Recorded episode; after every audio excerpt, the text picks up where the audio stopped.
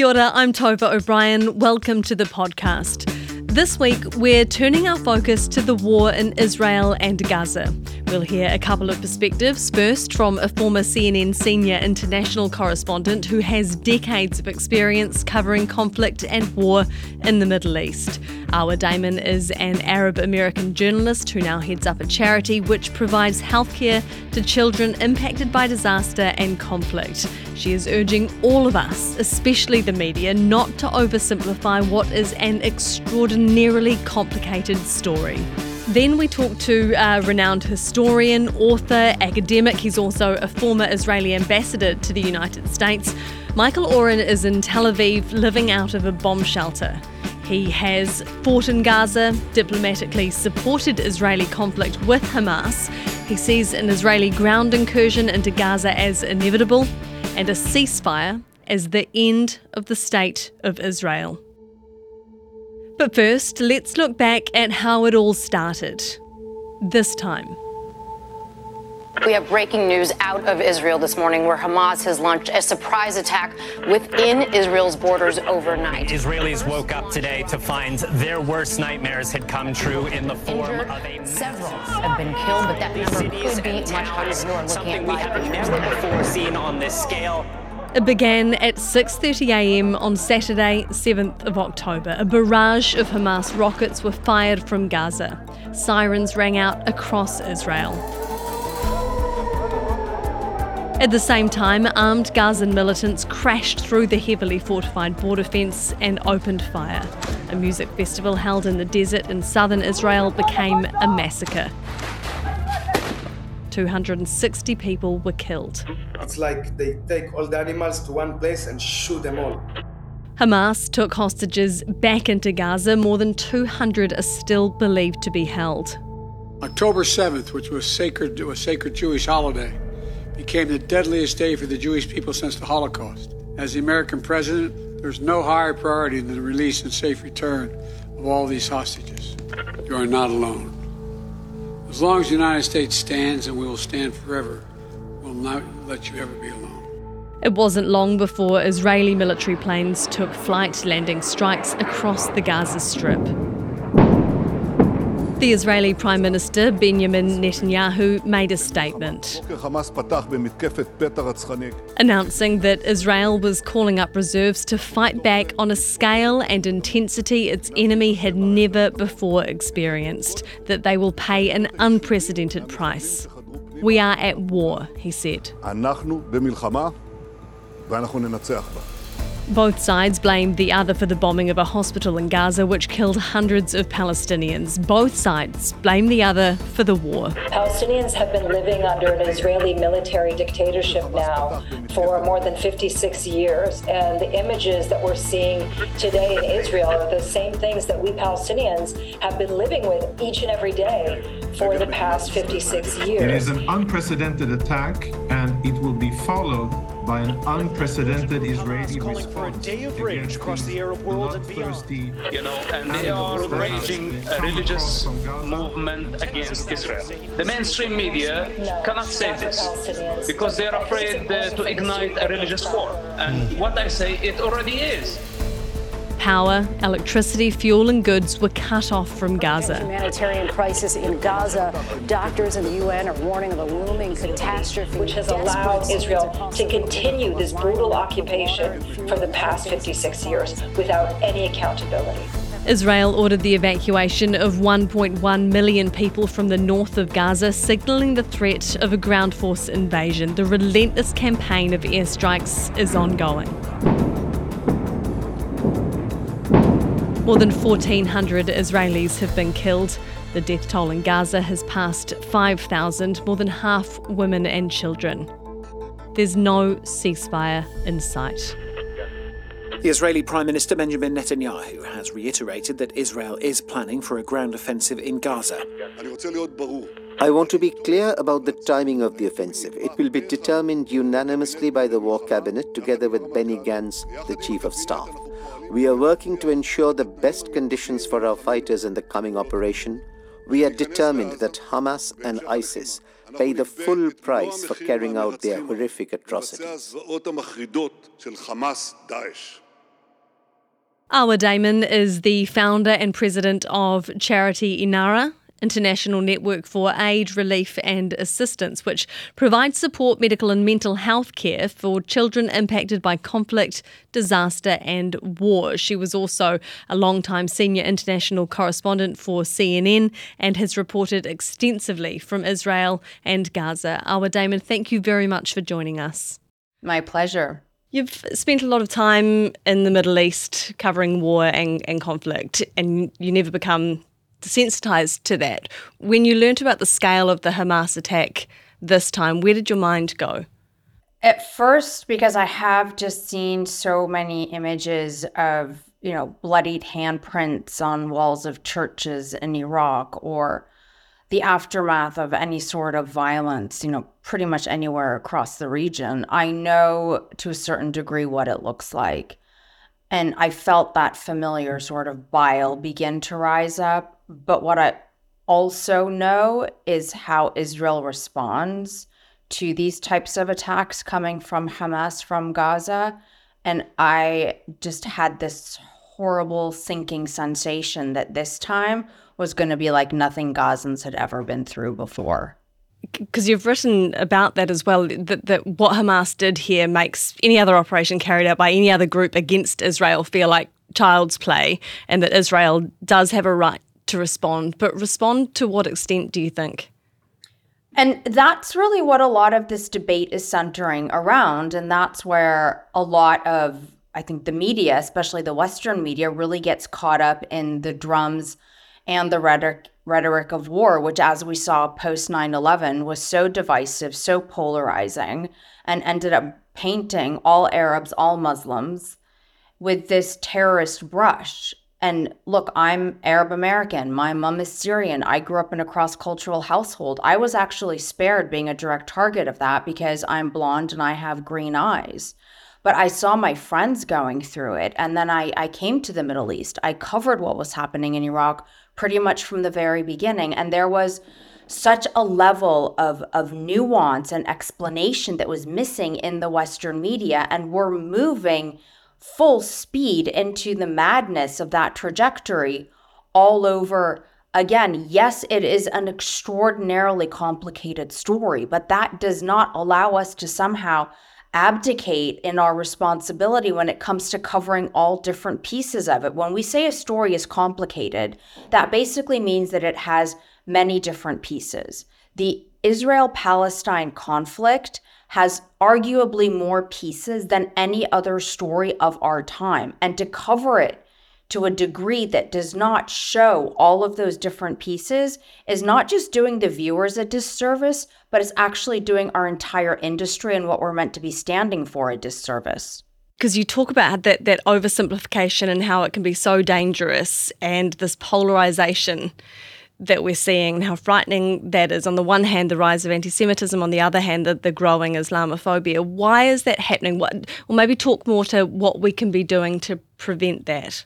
You know, if you look at Western media, for example, you know, from the get go, and forget what happened just now, let's look at historically speaking how the Israeli Palestinian conflict gets covered. Palestinians have been going out on the media airwaves for decades now saying, we need a solution. The occupation has to end. Israelis are taking away more of our land. The settlements are illegal. The United Nations has called them illegal. They're illegal under Israeli law. Our, you know, children and fathers and, you know, sons are, are getting detained. There is a policy of collective punishment. We have heard these voices over and over and over again in the Western media. The Western media needs to start listening to them as if they were hearing them for the very first time. And Palestinians are not wrong when they say that the rhetoric being used when referring to Palestinians and Palestinians being killed is very different to the rhetoric that is being used when journalists are talking about what is happening on the Israeli side. We, as journalists, need to actually perhaps pause and think do I have a subconscious bias? Why did I choose to use this terminology when referring to one population versus when I was referring to another population. I do believe that a lot of us really need to stop and ask ourselves these questions. On the flip side of it, also, there is an equal burden of responsibility on Arab and non-Western media because I've been watching a lot of, you know, round robin of various different Arabic networks. I'm an Arabic speaker. And there they did just about almost entirely bypass what it was that Hamas did. They very rarely, some networks not at all, have spoken to the survivors of Hamas's October 7th attack.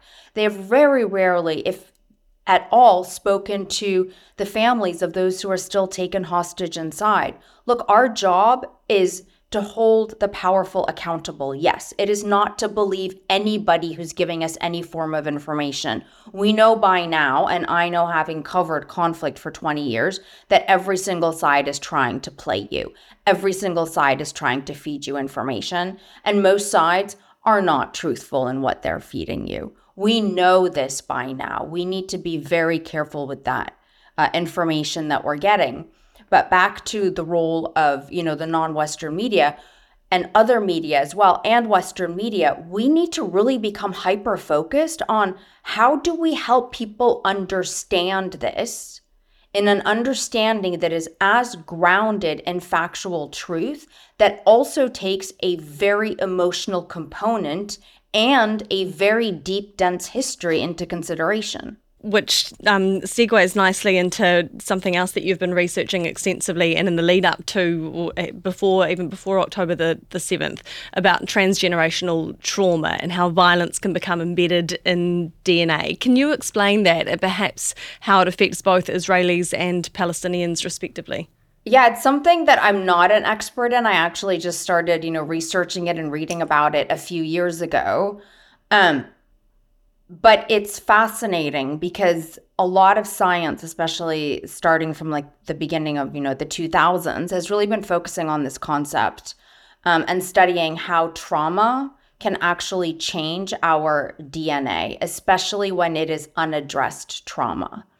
And what they have started to find is that what they thought was sort of junk DNA that didn't really define who we are has a very significant impact on who we are. When we're born, we're not just like this wiped hard drive that doesn't carry any of the trauma of our parents or even of our grandparents or even of our great grandparents. So, what you have specifically in the case of Israel and Palestine is two deeply, deeply traumatized generations.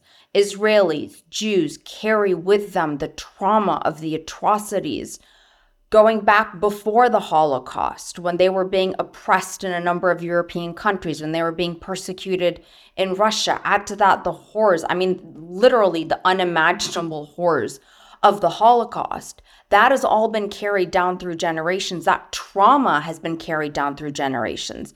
On the Palestinian side, you have the trauma of even before 1948 and the lead up to it, and then over a million people losing their homes, being internally displaced, or being pushed and having to live still up until today as refugees in, in, in Palestine and Israel's neighboring countries. They have never been able to let go of that trauma of being forcibly shoved out of their homes, seeing those homes destroyed, and then seeing Israeli homes built on top of them because they are still being born as refugees and they're still seeing the same thing happen over and over again.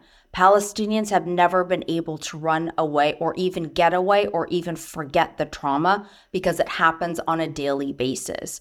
And now, what experts are saying is that you know, I mean, obviously, I, I, I wish that there was this sort of, you know, magical way to, to rid, you know, all of this.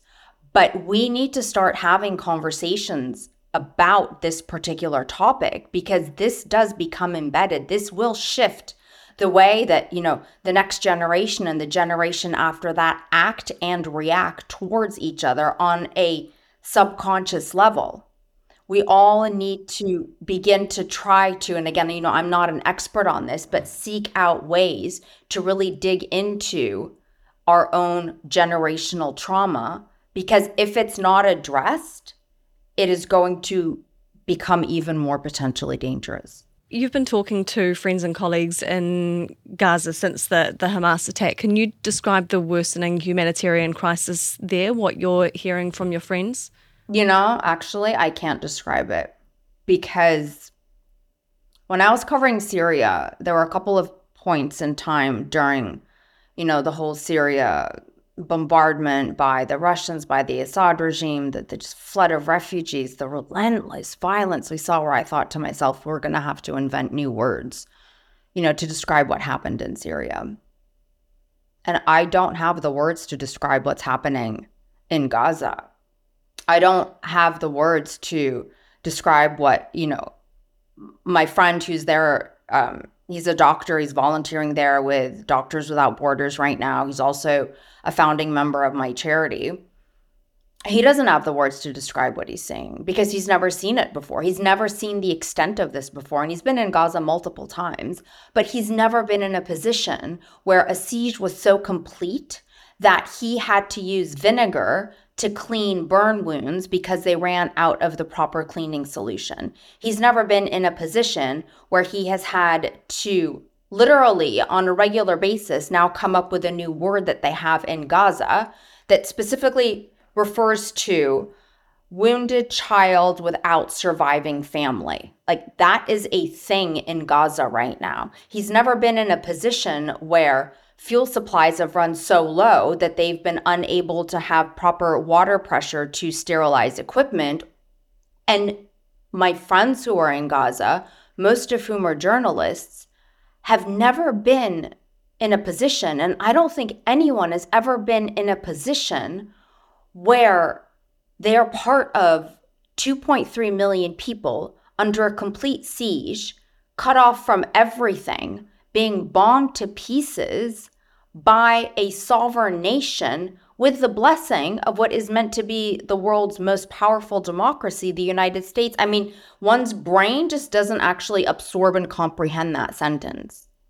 What Hamas did was a war crime. What Israel is doing by laying siege to Gaza is a war crime. That is what every single person who's read the Geneva Convention is saying. That is what the United Nations is saying. You cannot lay siege to an entire population and deprive them of humanitarian assistance. Where where does this go from here? You know, I have um, a lot of trajectories and none of them look good. You know, the there's one scenario where you end up with, you know, 2.3 million people or whoever's left of them in what starts off as a massive tent city, either, you know, inside Gaza somewhere, or as some Israelis have been, you know, floating the idea and an option that's out there pushing them over into Egypt, which, you know, Egypt doesn't want for a number of reasons, and which Gazans themselves don't want because, again, they're still carrying the trauma of 1948 and 1967 when they were or their families were pushed from their homes as refugees, ostensibly to go back one day. And, you know, 75 years later, they haven't. And then those tent cities become cities. I mean, when we talk about Palestinian refugee camps today, when we talk about the Palestinian refugee camps in Lebanon and Jordan and Syria, those are built up neighborhoods now, they're slums. That could very easily happen again. There's another scenario, you know, where this goes beyond the borders and sucks in the entire region into something that we're not going to be able to predict the outcome of it's hard not to feel like this is mutually assured self destruction. It's hard to see how this moves away from, you know, the best case scenario because there is no best case scenario. But I think, you know, a lot of the decision makers right now and a lot of the leadership needs to stop acting out of hate and a desire for revenge and vengeance.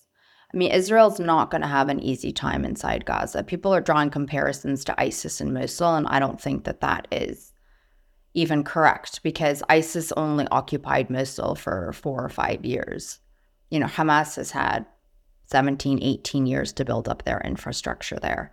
You know, the Israeli army is not really engaged in this kind of, you know, underground street to street combat. You know, even the previous incursions into Gaza, even the 2006 war with Hezbollah in Lebanon was not was not like this. Um, but if we continue down this trajectory of you know one country being able to act with impunity and this level of civilian casualties in the name of national security it says a lot about you know the state of state of affairs of humanity as a whole all right, I will we'll leave it there. Thank you so much for your time and for your insights and also your guidance as well on on reporting on the the conflict. When I say conflict, I mean the centuries old conflict rather than, you know, what you've said it's, it's hard to even describe this as a as a conflict this um, this moment in time. Thank you so much. Thank you. Kia ora, I'm Adam Blair. I played the great game of rugby league for the Storm, Tigers, Broncos, and the Mighty Warriors. And I'm Goran Paladin, sports presenter and rugby league fanatic. I won a World Cup too. I played 51 tests for New Zealand. Yeah, he's a national treasure, people. Come on. Blairy and I, we're joining forces for a brand new rugby league podcast called League of Our Own. Each week we talk Kiwis across the NRL and, of course, everything was. All the big names, the big stories. And some of my own stories too. Well, if we can make them fit. We'll make time. Okay. League of Our Own with Blairy and Goran. Debut ep dropping on Wednesday afternoon and every Wednesday after that. You can listen through stuff.co.nz or wherever you get your podcast. Proudly brought to you by Snap Rentals. Mate, your your stories are way too long, eh? Nah, we've got to take them on a journey. oh, the journey. Yeah, of course.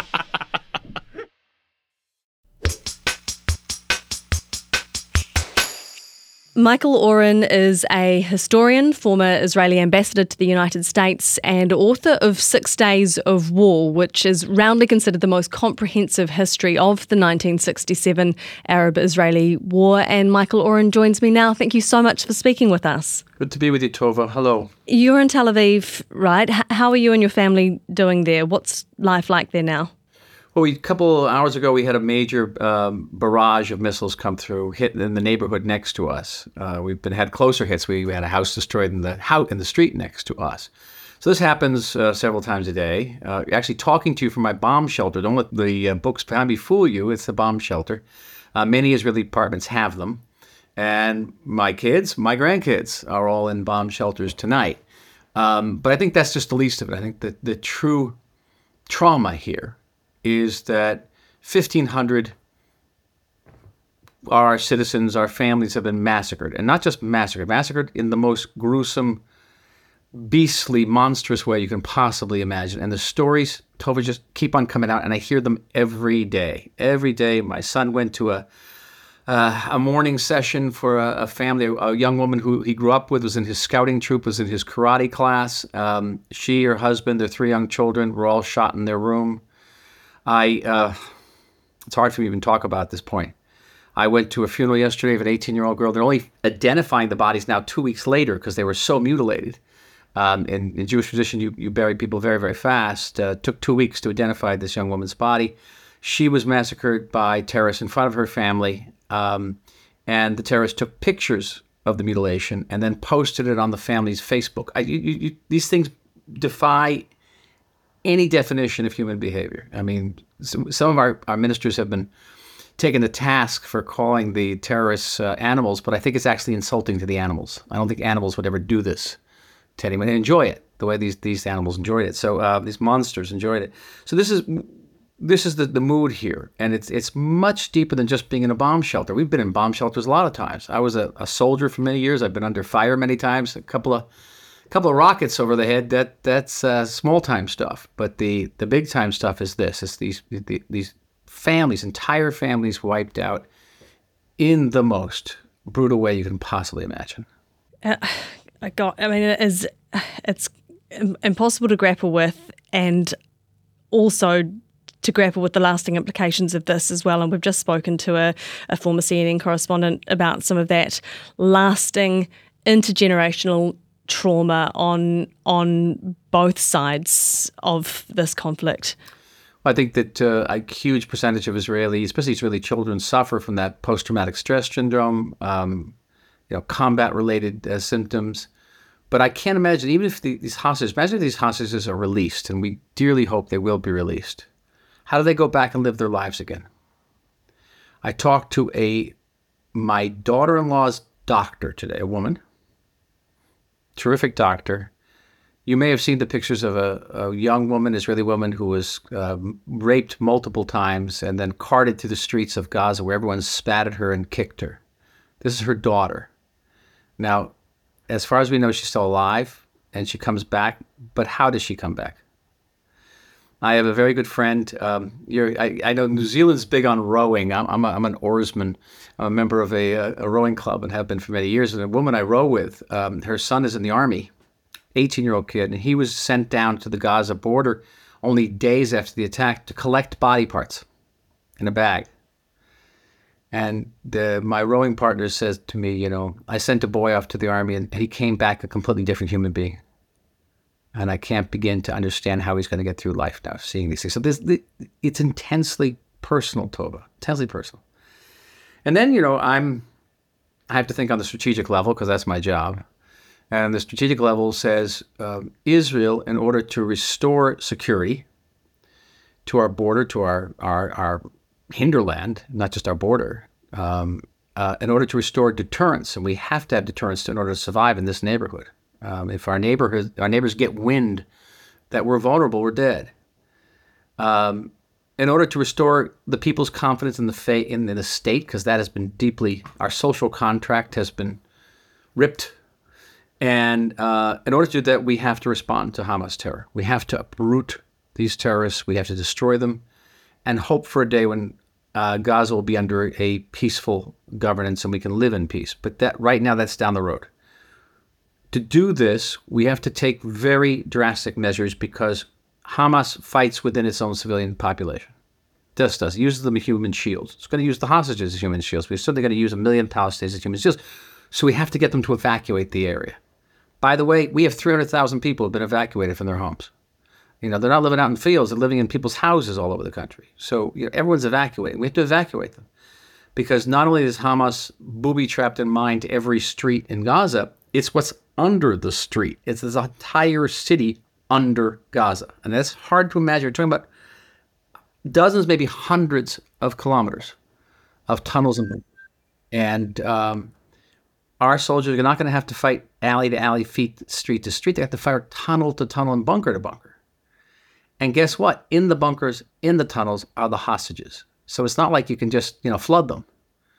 You can't. So um, in terms of a morally, logistically, tactically, militarily nightmarish situation, this is what we got.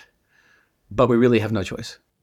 So and so let's talk about that and, and what a ground offensive might look like. The United States has raised concerns that Israel lacks achievable military objectives in Gaza. You have fought in Gaza before. In fact, you've been involved, I think, either through fighting or in diplomacy surrounding five rounds of fighting with Hamas. Do you think that the Biden administration is right that the IDF is not yet ready for a ground incursion? I don't know. Again, I'm not I'm not in uniform right now. I spent many years in uniform. I'm not in one now. Trust me, I'd rather be in uniform. right now, it's frustrating. Many people feel that way.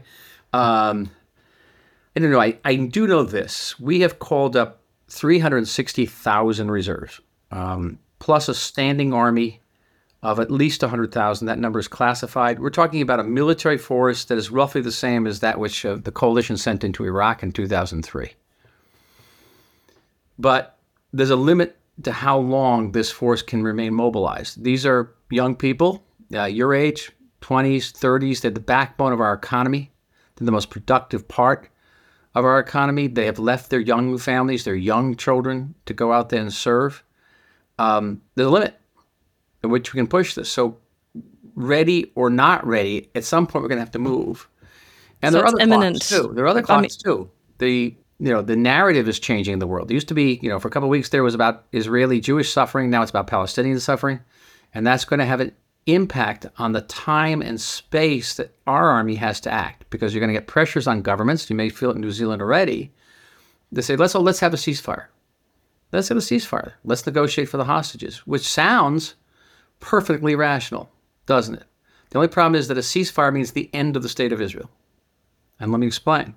Ceasefire means Hamas wins. It means Hamas literally gets away with mass murder. And I don't know whether you have children, but I don't know if you did, you'd want to raise your kids in a, in a country where down the road, and I, by the way, where I'm talking to in South Tel Aviv, Gaza's a half an hour away.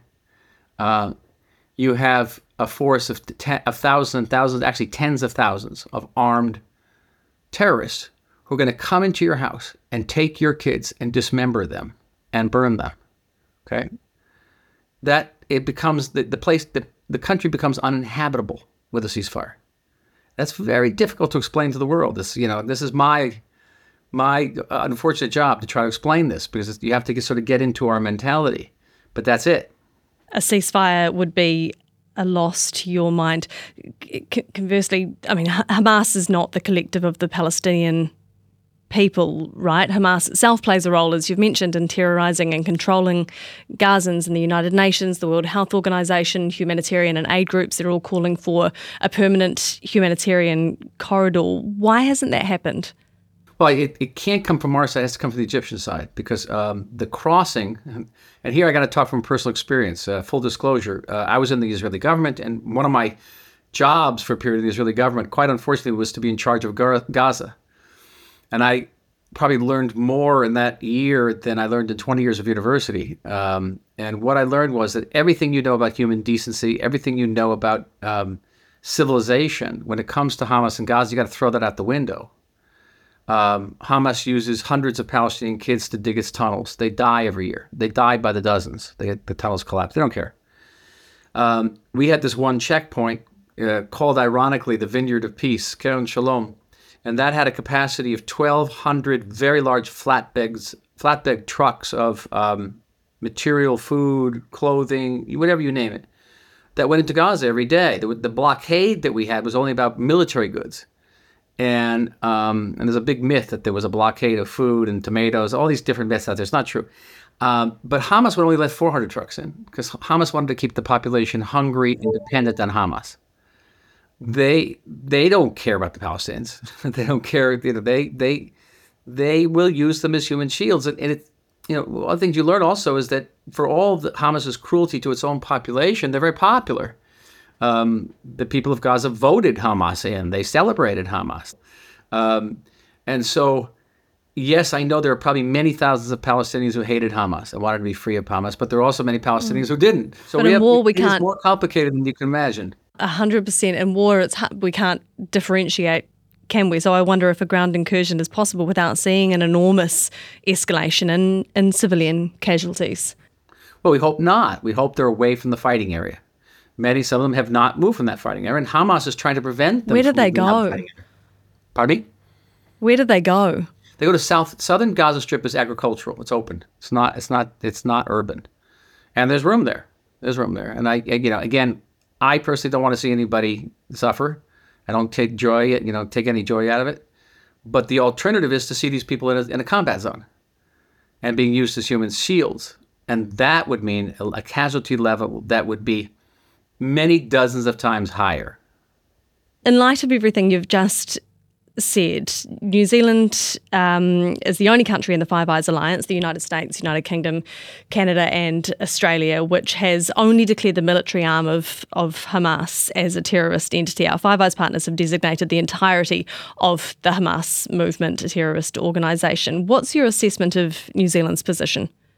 I think it's a distinction without a difference. Okay, there is no military wing. There's no the civil wing. Hamas is Hamas, and I think that um, it is morally indefensible to make that distinction. Um, and Hamas itself really doesn't make that distinction. There were terrorist groups that try to make that distinction, um, but not Hamas. Hamas is Hamas, and um, I, I, I, would very much welcome a change in, in uh, New Zealand's position. And indeed, the government is, I think, reassessing or looking to reassess uh, as well. Uh, Barack Obama, former United States president, he has warned that any Israeli military strategy that ignores the human costs of the war could ultimately backfire. And I'll read his quote here.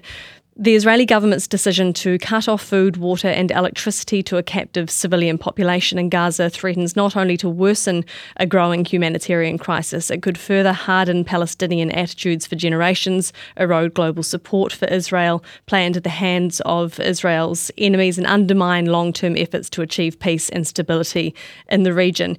You've used a, an overdraft analogy in the in the past. Can you explain that and, and whether you agree with the, the former US president? So, obviously, I've had um, much experience with uh, President Obama. That was the period when I was in Washington. And uh, I regard his ideas with respect, even when I disagree with them.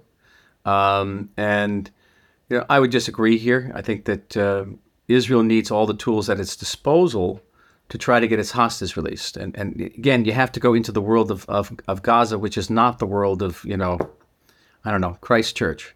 It's different. And that is that if you have if you have any supplies going into Gaza, Hamas takes the huge chunk of it. And so we're not in the business of supporting a terrorist organization. We also need leverage to get our hostages back. Um, and and trust me, the terrorists have no shortage of water, no shortage of electricity. It's their own people. Okay, but having said that, I think the, the president is correct in saying that, and I think I was intimating this earlier, Tova, that we're up against a certain clock. And the clock is this that um, we had a certain amount of empathy, amount of grace because of the horrors we endured here.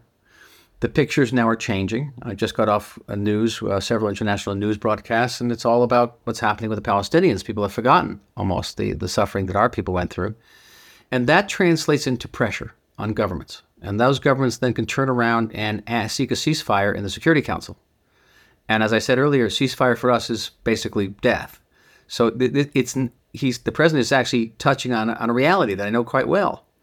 I've often said that Hamas and other terrorist groups don't have a military strategy; they have a military tactic.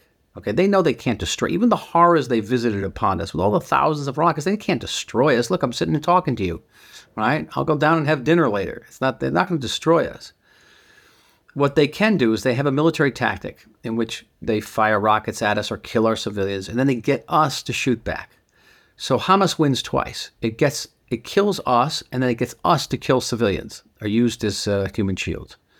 That serves a media strategy, okay, where the press turns against us. And the media strategy turns a diplomatic strategy where governments start to impose ceasefires. And then finally, the diplomatic strategy serves a legal strategy where international criminal courts will brand us war criminals. And that could result in in boycotts, sanctions, and denying us the right to defend ourselves at all. They are very clever, the terrorists. The terrorists, make no mistake about it. They do this war after war. They they they whittle away at our legitimacy, and it's it's a very difficult pattern to break. Um, and I don't have any magic wand to describe it. I really don't. Um, but it's going to happen this time as well. So I think that's what the president is getting at. Uh, as for hardening the hearts of Palestinians, I don't know. Um, we have been engaged in a conflict uh, with the Palestinians and the Arab world, keep in mind, uh, since the beginning of last century. And now we see how we have made peace with Egypt and Jordan. We've made peace with four countries who signed on to the Abraham Accords. We were on the verge of reaching peace with the, uh, say, the most influential Arab country of Saudi Arabia. Um, hearts can get hardened, hearts can get softened. Um, I, am optimist, an optimist by nature, and we'll have to see. Right now, I know that with Hamas in power in Gaza, the hope for any type of progress toward peace there is actually less than zero. So, do you uh, fear an expansion of the war to, to further regional conflicts? It's possible, but I think that there are many powder kegs in this region. Someone suggested to me tonight a um, what they call an Arabist, a, a uh, specialists in the Arab world whether this conflict would touch off another Arab Spring. Because boiling beneath the surface of the Arab world is a lot of discontent and a lot of anger and frustration. And what could trigger it would not necessarily frustration at us, but trigger their own governments. And I think uh, Arab governments are, are, are, sitting uneasy tonight because of that. They are aware of that. Mm. Can I end on a, a, question that was asked from the very beginning um, of the events of October the, the 7th, and one that will be fully investigated in the fullness of time? But are we Are we any closer to understanding how this was able to happen? Israel has one of the most sophisticated surveillance systems in the world. It is one of the most militarized. It has the Iron Dome. How was it so totally blindsided? Right now, I don't have an answer for you. That's going to have to be investigated. Clearly, clearly, major failures here. And it's interesting. Our our, secret, our our chief of staff, our head of intelligence, the head of internal security, they've all said, "I accept responsibility," and that's code for when this is over, I'm going to resign. Mm. Uh, when this is over, is going to be a major investigation, and responsibility will be apportioned, um, will be assigned. Um, in this country, no one's above responsibility. I, don't know who resigned after 9/11 in America, or even resigned after Pearl Harbor, but it doesn't happen here. People people are forced to resign and and um, accept the consequences. It's going to be a painful process because one of the one of the probably the most important thing we have to do after we uh, reestablish security and deterrence is to begin to repair what happened here, because people feel let down by the state. And I, you know, I, I'm not a spokesman for the state. I can tell you, I'm a citizen. I tell you what my children think. They feel let down. They feel insecure. They're angry. And frankly, they should be. Okay, but there'll be a time for that. This is not the time. Now we have to fight. Okay, Michael, thank you so much for your time today. I'm very, very grateful. Thank you. Thank you, and I hope someday to visit your very beautiful country.